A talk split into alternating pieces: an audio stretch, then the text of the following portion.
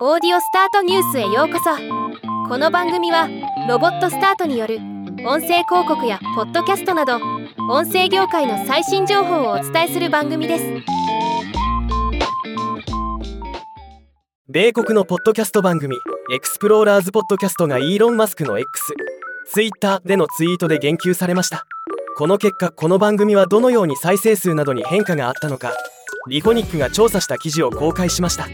今日はこのニュースを紹介します。まずイーロン・マスクのツイートはこちら。このポッドキャスト番組を強くおすすめしますと書いてあるのは大きいですね。この投稿は1900万表示1.4万リポスト1200件の引用13万件のいいねとなっています。さすが1.5億人のフォロワーがいると一つの投稿の影響度が尋常ではないですね。そしてこの投稿の後 Explorers Podcast はどのようになったのか見ていきましょう。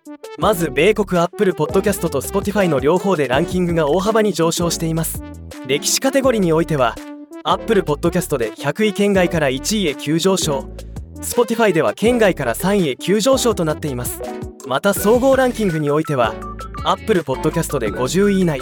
Spotify で100位以内と上昇しました。またこの番組の X、Twitter でのフォロワー数も増加しています。なお Facebook ではフォロワー数はそれほど増加しませんでした。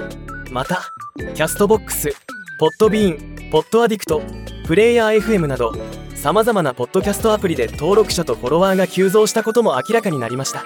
ということでイーロン・マスクに自分のポッドキャスト番組を言及されると想像以上に効果があるということが分かりました。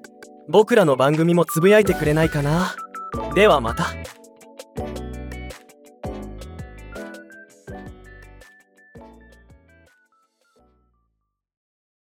今回のニュースは以上です。もっと詳しい情報を知りたい場合「オーディオスタートニュース」で検索してみてください。ではまたお会いしましょう。